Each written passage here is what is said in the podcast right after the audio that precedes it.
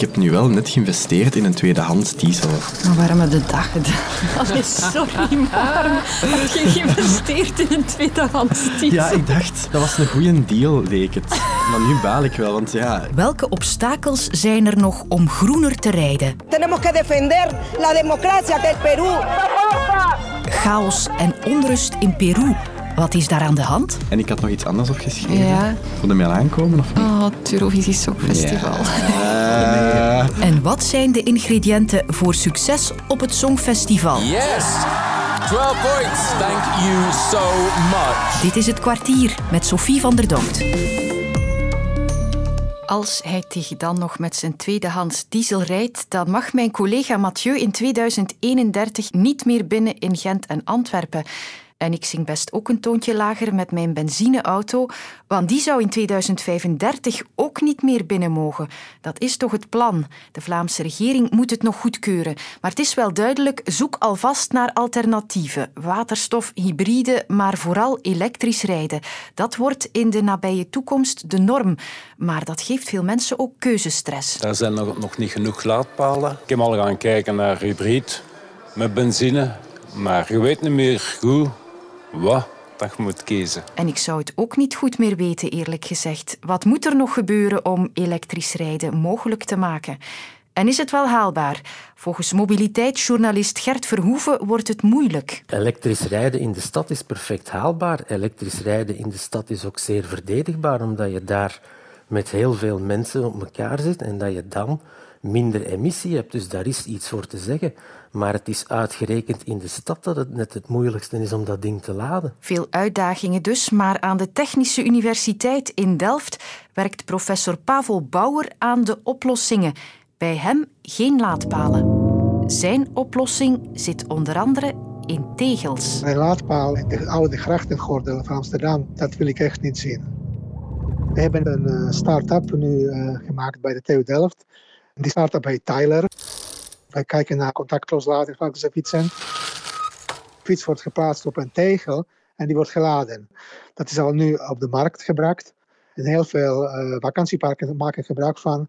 Die is nu recentelijk ook contact met eh, spoorwegen. Die gaan fietsen verhuren, elektrische fietsen verhuren en laden met contactloos laadsystemen van de Tyler.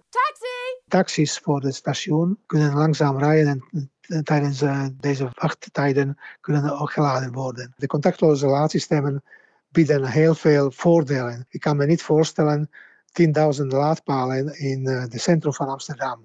Maar een laadpaal opgeborgen, bijna onzichtbaar, dat kan. Eén probleem is dus al opgelost, maar kan ons elektriciteitsnet al die elektrische wagens en laadtegels wel aan? Als ik vandaag zie en lees dat onze energiebevoorrading 2024, 2025 in gevaar is, dan heb ik het over elektriciteit, dan begrijp ik met de beste wil van de wereld niet dat je op een moment dat we eigenlijk minder energie moeten gaan gebruiken, dat we een aantal sectoren ook elektrisch gaan maken. Daar hebben we de energie niet voor. En ja, windenergie kan helpen. Ja, zonenergie kan helpen. Maar in het geval van elektrische auto's, ik heb zelf een elektrische auto, ik heb zelf ook zonnepanelen. Ja, die auto die komt om zes uur thuis s'avonds, die gaat dan aan de lader. En in het geval van de winter nu is er helemaal geen zon die voldoende stroom kan opwekken. Je moet die voeden. Elektrisch rijden is heel goed mogelijk. We hebben uh, opslag nodig in de net. En dat moeten wij denken aan grote offshore windparken in Nederland, in de Noordzee. We hebben dan een planning voor hydrolyzers te bouwen. In Rotterdam is eentje ge uh, gepland voor een paar megawatt vermogen. Dus daar zijn heel veel plannen al. En zo'n hydrogeen kan heel goed werken als opslag voor de winter waar de energie nodig is uh, voor uh, bijvoorbeeld huizen te verwarmen of uh, laden van elektrische auto's. Daar, daar, komen een heleboel nieuwe, nieuwe oplossingen en nieuwe kansen. die, die gaat de net veranderen en ook ons gebruik van energie gaat sterk veranderen. Energie opslaan en slim gebruiken, dat wordt dus de toekomst. En nu de ogen dicht, behalve als je aan het rijden bent. Want ik neem je mee naar de westkust van Zuid-Amerika, naar Peru. Een land om jaloers op te zijn, want het heeft echt alles. Bergen en stranden, regenwoud en woestijn.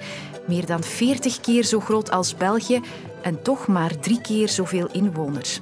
De bakermat van het Inca-rijk ook, de dominante beschaving in de 15e, 16e eeuw en bekend van de indrukwekkende ruïnestad Machu Picchu in het mistige Andesgebergte, een van de moderne wereldwonderen. Peru is ook het land van alpaca's, veelkleurige ponchos en ja, panfluitmuziek. En nu mag je je ogen weer open doen voor de harde realiteit vandaag in Peru. De linkse president Pedro Castillo is vorige week afgezet door de rechtse elite in het parlement. Dina Boluarte is in de plaats gekomen en er volgde protest waar doden bijgevallen zijn. Y ahora se ha en emergencia, hermanos. Quieren, quieren tapar la boca al pueblo, pero el pueblo no, hermanos. Nu is de noodtoestand afgekondigd. Dat is kort en bondig wat er de voorbije week gebeurd is, maar ik laat mij graag helpen door iemand die er veel meer van af weet. Uh, ik ben Ernesto Rodriguez Amari, uh, Latijns-Amerikaans expert en ik volg de regio van dichtbij. Pedro Castillo is, is eigenlijk een, een, een leraar. Um, hij komt van een heel arme dorp. Hij is 53 jaar, um, is een boer. Zijn ouders zijn ongeletterd. Um, hij was een syndicalist. Um, hij heeft verschillende keer deelgenomen aan manifestaties. Hij is een persoon van het volk. Um, en dat heeft niet altijd de elite, de Peruaanse elite aanvaard, dat iemand met zijn profiel kan president worden. Peru heeft de voorbije jaren al veel presidenten versleten en telkens hangt daar minstens een geur van corruptie aan. Vanaf 2016 tot nu er zijn ongeveer zes presidenten plus Dina Boluarte. En telkens elke president wordt betrokken met corruptieschandalen. Nu, is belangrijk om een nuance te geven. Sommige van die presidenten zitten nu in de gevangenis, zoals Pedro Castillo, dus hij is nog niet schuldig gevonden. Er is geld onder de tafel gegeven aan entourage van Pedro Castillo, hij zelf niets. Andere presidenten zitten nu in huisarrest, zoals Pedro Kuczynski. Een andere president zit in de Verenigde Staten, wachten tot een uitlevering. Corruptie zit in de meeste landen in Latijns-Amerika, jammer genoeg, in de instituties. Voor die uh, grote projecten in Peru of in andere landen is jammer genoeg een soort gewoonte ge geworden dat de grote multinationals via tussenpersonen krijgen geld en op die manier krijgen die projecten. Ook een rode draad, behalve al die corruptiebeschuldigingen bij verschillende presidenten, is een soort machtsspel tussen president en parlement. Klopt. Pedro Castillo had nooit de meerderheid in het parlement ja, heeft uh, verschillende beloftes gemaakt. Die beloftes zijn niet kunnen gerealiseerd worden, omdat het parlement heeft altijd dat geblokkeerd. Dus Pedro Castillo heeft niet kunnen de armoede bestrijden. Dat was geen politieke consensus. Dat is geen unicum in Peru. Het is eerder gebeurd. Maar het zien dat gewoon een, een heel onstabiele situatie op dit moment. Veel geweld, veel uh, arrestaties. Mensen die ook uh, vermoord worden ik maak, me, ik maak me zorgen. Ja, want wat mag er allemaal nu niet, nu de noodtoestand afgekondigd is? Dus, uh, mensen mogen niet samenkomen, mensen mogen niet betogen, mensen mogen van een bepaalde uur niet naar buiten gaan. Dus eigenlijk de basisrechten van de mensen weg, weggenomen.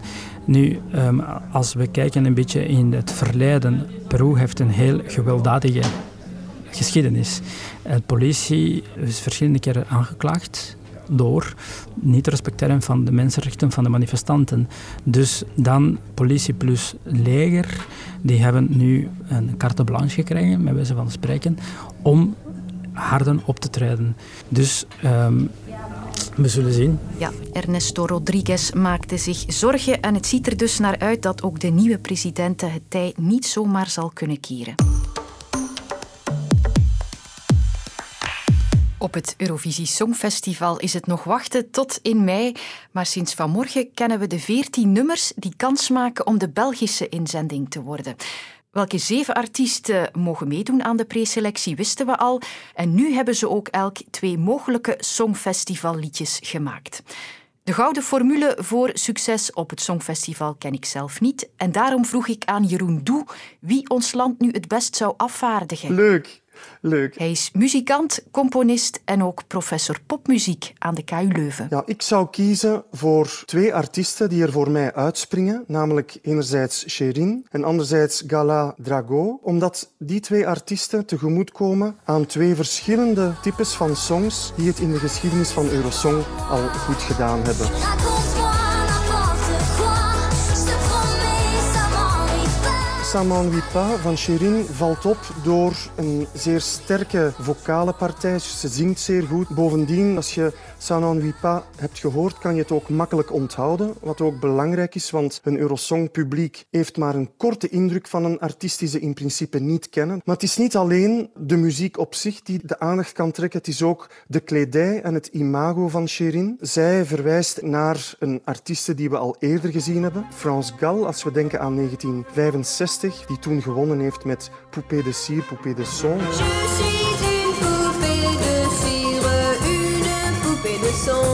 Dus een, een jong imago, jong vrouwelijk imago, dat met een zekere seksappeal, ook de kledij die daarbij hoort, hè, dat gaat zeker ook de aandacht trekken, denk ik.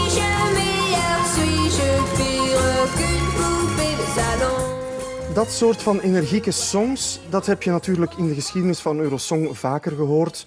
Een heel bekend en iconisch nummer, kunnen we wel zeggen, is Waterloo van ABBA.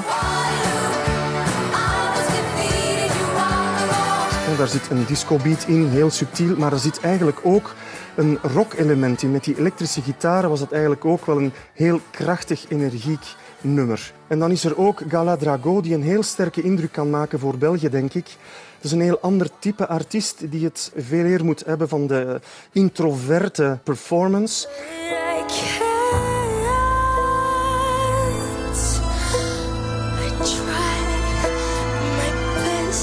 Het niet een soort van muziek die het moet hebben van luide beats of uh, gitaren die veel indruk maken, maar eerder een nummer dat de performer toelaat om heel het nummer op een breekbare, introverte manier te brengen, waardoor je als publiek niet wordt geïmponeerd door veel toeters en bellen. En dat kan ook een heel knap effect brengen en heel succesvol zijn. Dat hebben we in het verleden al uh, gezien, ook hè, in het Eurosong Festival. Bijvoorbeeld What's Another Year van Johnny Logan in 1980.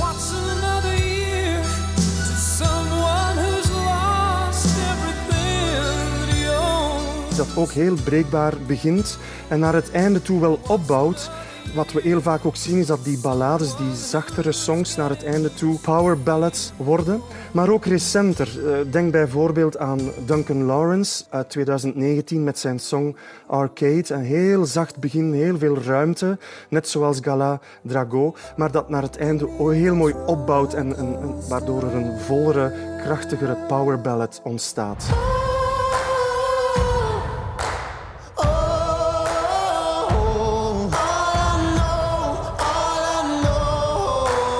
Wat je ook vaak ziet de laatste jaren dan, en met name sinds Conchita Wurst, is dat er ruimte gecreëerd is door artiesten die daar echt een statement maken ten aanzien van thema's die buiten het puur muzikale liggen. Bijvoorbeeld een referentie aan de LGBTQ-beweging.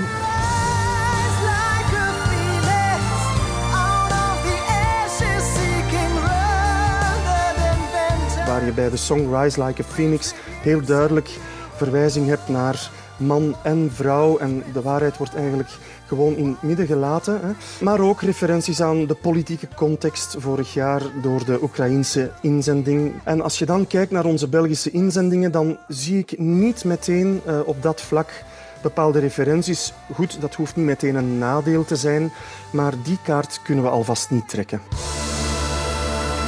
Puur artistiek, voor mezelf, zou ik gaan voor Gala Drago. Maar als ik ze zou moeten insturen, dan zou ik niet twijfelen om Sherin in te sturen.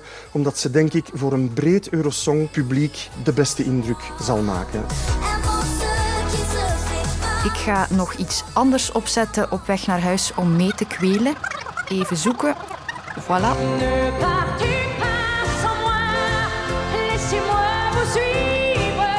Céline Dion, winnares in 88 voor Zwitserland. Qua bekentenis kan dat weer tellen. Ik duik even onder, morgen is Lode er. In de nieuwe podcast Club Angst richt Sophie Steenhout een clubje op voor mensen met een angst- en depressieve stoornis. Nu in de app van VRT Max.